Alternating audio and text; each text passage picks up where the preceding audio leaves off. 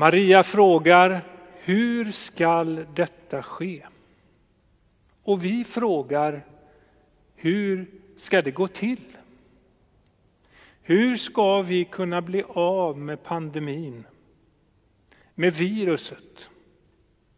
Hur ska vi bli av med brottsligheten, skjutningar och annat svårt? Hur ska jag bli av med mina sjukdomar, min ångest, min rädsla? Och vi frågar, hur ska jag kunna tro? Hur ska jag få en tro på Jesus? Maria hon är inte annorlunda än någon annan människa. Men hon säger, hur ska det ske? Hon säger inte, varför är du här, Gabriel? Hon säger inte att det inte kan ske. Maria, hon är precis som Jeanne d'Arc eller som lilla Therese, Therese av Lisieux. Unga kvinnor som eh, går i tro. Kanske delvis för att de är unga. Men möjligheten att tro finns för oss alla. Och det är ju genom den helige Ande som vi kan tro och som vi kan få svar hur det ska gå till. Gud utför sitt mäktiga verk. När den helige Ande svävade över vattnet, över djupen i skapelsens början, så blev kaos till kosmos. Det blev ordning i det som inte fungerade. Över profeterna som vi läser om i Gamla testamentet skedde mäktiga verk. En del blev fyllda så att de kunde utföra konsthantverk.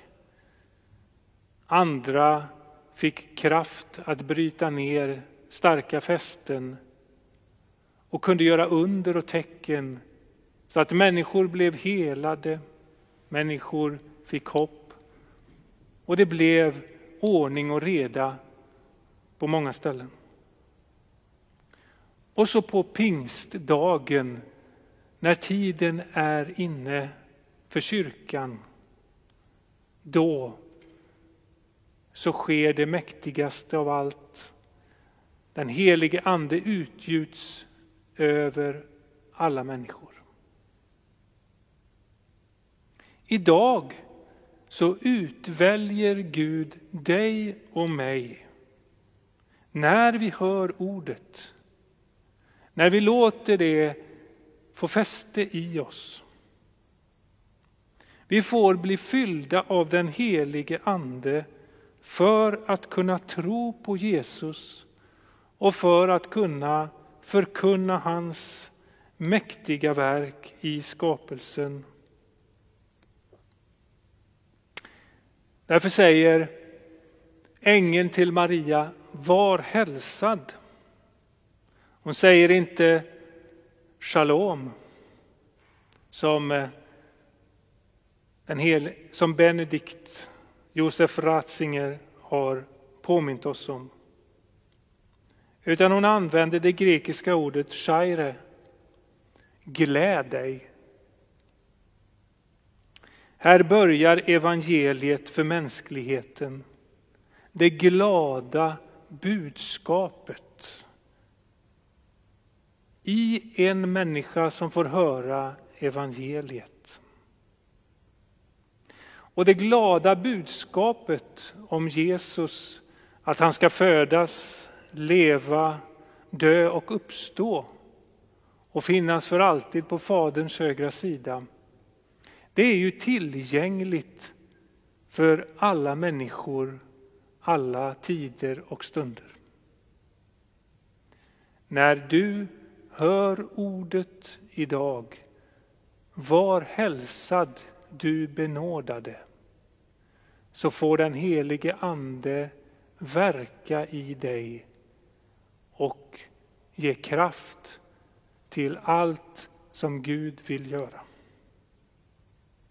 När vi människor inte kan, när vi misstror människor, när vi blir korrumperade i våra samhällen, när vi kämpar med sjukdom och lidande, då ska vi ändå inte misstro Gud och hans möjligheter. Ingenting är omöjligt för Gud.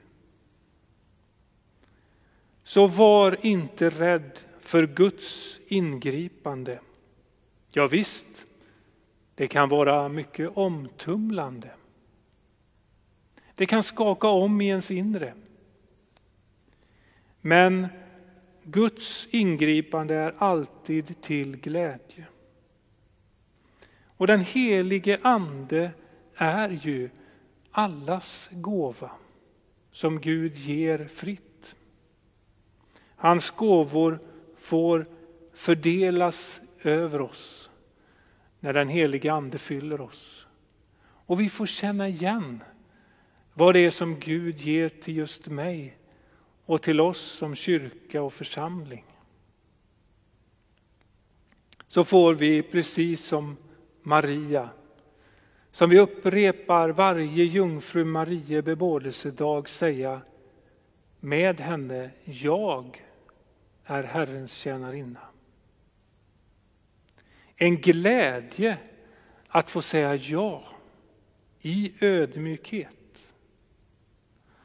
Och precis som Maria fick bekräftelse hos sin släkting Elisabet så får du och jag också bekräftelse hos varandra.